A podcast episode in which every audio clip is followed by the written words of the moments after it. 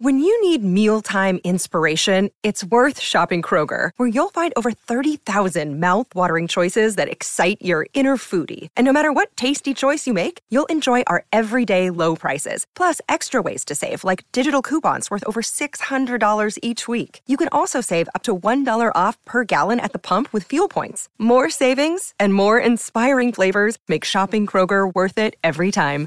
Kroger, fresh for everyone. Fuel restrictions apply.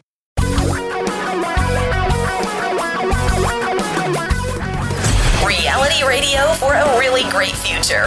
We're talking real money. Hi, everybody. Don McDonald here with another exciting edition of Talking Real Money, the daily podcast. Thanks for joining me. And uh, in today's show, I'll talk about something, I'll answer a call, and I'll give you a word and I'll define it. Pretty much what I do every day. If you'd like to have your question answered, give me a holler at 855 935 TALK, 855 935 8255. This is the one day of the month I just dread. Why do I dread today?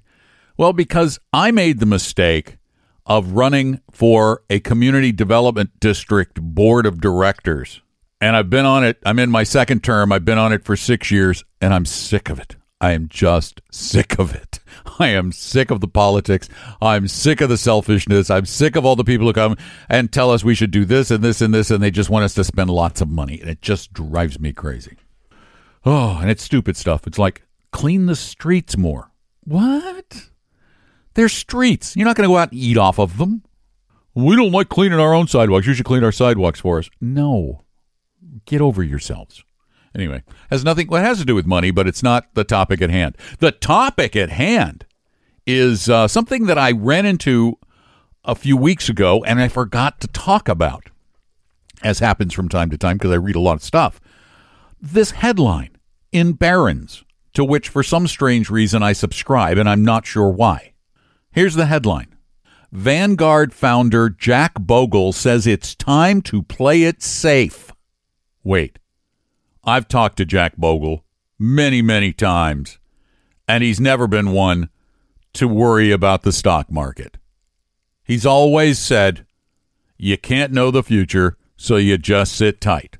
As a matter of fact, he once told me this, some story. I don't remember what the story was, but the moral of the story was that nobody knows nothing about the future. Nobody knows nothing. So was I a little surprised to see this? Thinking, and just like in September on CNBC, he was interviewed and told him, "You just sit sit tight. That's what you do when the market goes down." So, what happened to, between September and December? Well, it turns out that Mr. Bogle actually did get a little f- emotional.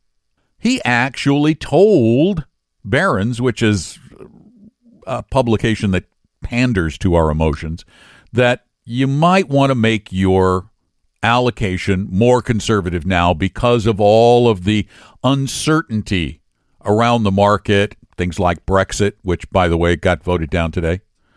Uh, but he did actually say to trim back your stock holdings, which I, I, I disagree with. If you're properly allocated, you shouldn't have to mess with your percentages. If you know your risk tolerance and you've invested properly for it, you shouldn't have to adjust. So even the renowned Jack Bogle can be affected by his emotions. I don't understand why he did it, but his advice, while basically sound, has been flawed at times. For example, for years he has argued with us about international investing even as foreign stocks have become as easy to trade as U.S. stocks, and they and, the value of all these companies make up about half the global market capitalization. And he didn't suddenly become a market timer. It's not like he said get out of stocks, but I don't think that he's 100% right this time just not like I don't think anybody's 100% right all the time. He is not infallible. He is very humanly fallible, but his advice still stands today. In fact, it's the name of his new book, and he says his last book, Stay the Course. that's what you should do. 855 935 TALK is the number to call 24 hours a day, seven days a week to get your financial investing money question answered on this daily podcast.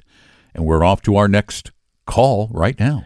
This is Dan from Omaha, and I just had kind of a general question. Um, my wife and I, we've got uh, an IRA that's we max out a Roth IRA that we maxed out. We both contribute to our 401ks, and we also have a fairly sizable taxable taxable account. And uh, what my question is, just kind of if there's any general advice on rebalancing. We rebalance uh, once or twice a year, and it just seems kind of tricky with all the different assets in different accounts to rebalance between the accounts, especially since there's many of the accounts that have a limit that you can put in per year. So just how to kind of finagle the buying and selling to keep the balance how we want it. If there's any tips that you have on that, it would be greatly appreciated.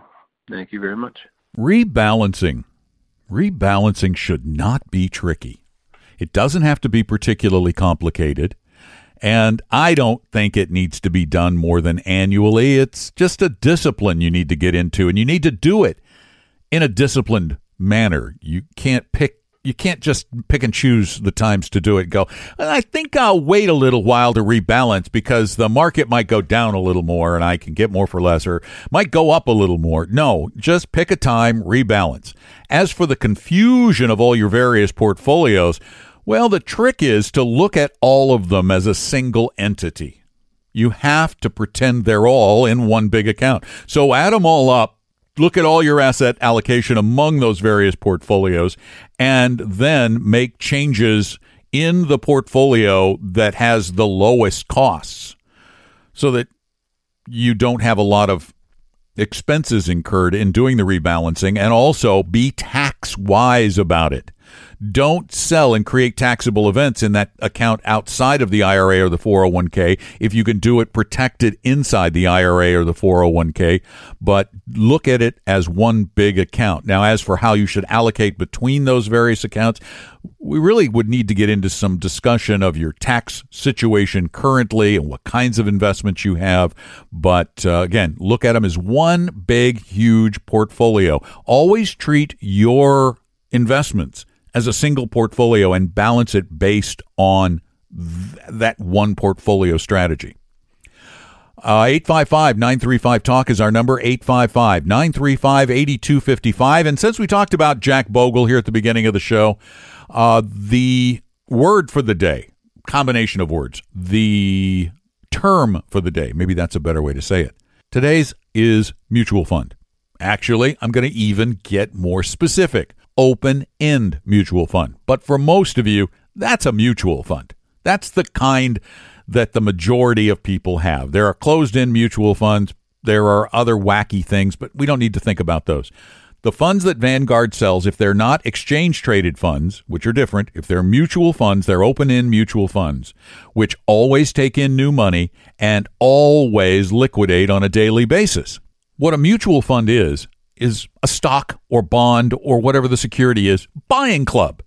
You and a lot of other people get together and you buy these things. You hire somebody to buy them for you. You pool your money. They go out and they buy them and they split it up into little pieces and you all own a share of that entire portfolio that that mutual fund owns. For that, you pay some sort of a fee to the company who manages it and sends out the statements and does all of those things.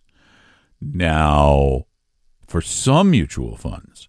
You also have to pay somebody a commission to get into them. They're called load funds, but not all funds are load funds. There is a, a true thing called a no load fund. You don't get anybody telling you when to get in or get out. You have to kind of do it on your own unless you're paying an advisor another fee to do that for you. And they are no load. They are truly cheaper. A loaded fund usually costs about five, five and three quarter percent. A no load fund costs zero percent going in, and there's no 12b1 fee. Although some no load funds, um, it's going to get confusing now. Some no load funds do have 12b1 fees, but they can't call themselves no load funds legally if the 12b1 fee is over a quarter of 1%. You don't want a fund with a 12b1 fee. And as Vanguard has proven, and Fidelity has proven, and uh, Dimensional has proven, and many others have shown, you can have a great fund with a tiny fee because you don't have to pay expensive money managers when the fact is expensive money managers have never been proved to add, proven to add any value. So, a mutual fund, it's a pool of capital. You can get in at any time, you can get out any day, any trading day after the close of business. They price it as, the, as of the close of business on that day.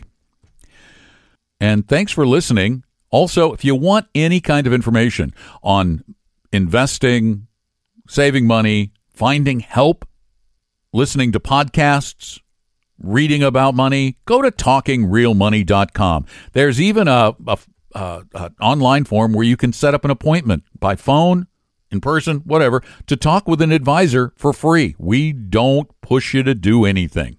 We're not a sales driven organization. We'll get clients just by being good to people, by treating them well, you get clients. So we can help people, and that's what our goal is. Our goal is to help everybody. That's why we do this podcast. So check it all out at talkingrealmoney.com. Thanks for listening. Take good care. Talk to you again tomorrow. I'm Don McDonald. Realize that the information provided on Talking Real Money is for educational and hopefully enjoyable purposes only. Providing personalized financial planning or investing advice takes time, so please consult with a really good fee only fiduciary investment, tax, or legal advisor. We know a good one. Investing must always involve risk. In other words, you can and probably will lose money at times. Also, as much as you want it, no one can accurately, consistently predict the future. So, past performance doesn't tell you a darn thing about what the future will bring. Unlike many other programs that say something similar, Talking Real Money is not trying to get you to buy or sell any financial products or securities. Instead, the program is provided as a public service by Vestry, a fee-only registered investment advisor. Thanks for listening, and please visit talkingrealmoney.com for more information and disclosures. Are we done now?